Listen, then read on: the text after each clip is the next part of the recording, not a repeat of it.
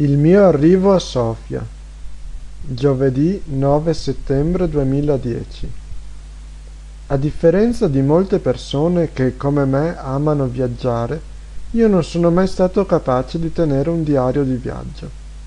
Quindi, a partire da questa lezione, mi sforzerò di ricostruire per voi quanto è successo nel primo mese e mezzo del mio soggiorno bulgaro, cominciando dal primo giorno. Quel 9 settembre, dopo due ore di autostrada da Rovigo all'aeroporto di Forlì, sono venuto a contatto con la cultura bulgara ancora prima di uscire dall'Italia. Al punto di imbarco c'erano diverse persone bulgare che prendevano l'aereo per tornare nel loro paese. Erano soprattutto badanti, quelle signore che si prendono cura dei nostri anziani ma c'erano anche un paio di famiglie bilingui italo-bulgare con bambini piccoli. L'aereo della compagnia low cost Wizz Air era nuovo, ma i posti erano molto stretti e appena li ho visti mi è tornata in mente la reazione di mia mamma quando siamo saliti sull'aereo per Barcellona un anno e mezzo fa. Non si aspettava di trovare dei posti così stretti e ha dovuto prendere delle gocce di Valium per farsi passare l'ansia. Chissà come reagirà quando, fra pochi giorni, per venire a trovarmi a Sofia con mio papà, dovrà prendere lo stesso aereo che ho preso io.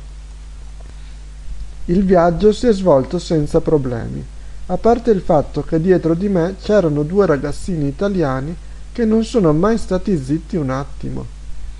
Atterrato a Sofia, dopo aver ritirato le valigie e superato i veloci controlli doganali, mi sono imbattuto nella prima fregatura, il cambio dei soldi. La moneta ufficiale della Bulgaria è il lev ed è legata all'euro da un tasso di cambio fisso.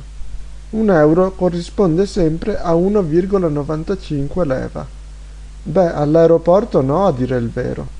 In cambio di 100 euro ho avuto solo 165 leva anziché 195. Che ladri! Poco male comunque. Dopotutto avevo bisogno di soldi bulgari per prendere il taxi.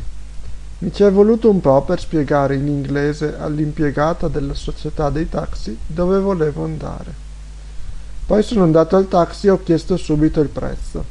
10 leva, cioè 5 euro.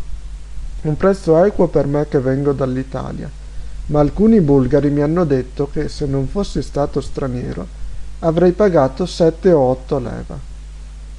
Salito sul taxi, dopo un viaggio più lungo del previsto, il tassista non conosceva bene la strada, sono arrivato all'indirizzo che ben presto si sarebbe rivelato qualcosa di molto diverso da un semplice appartamento condiviso.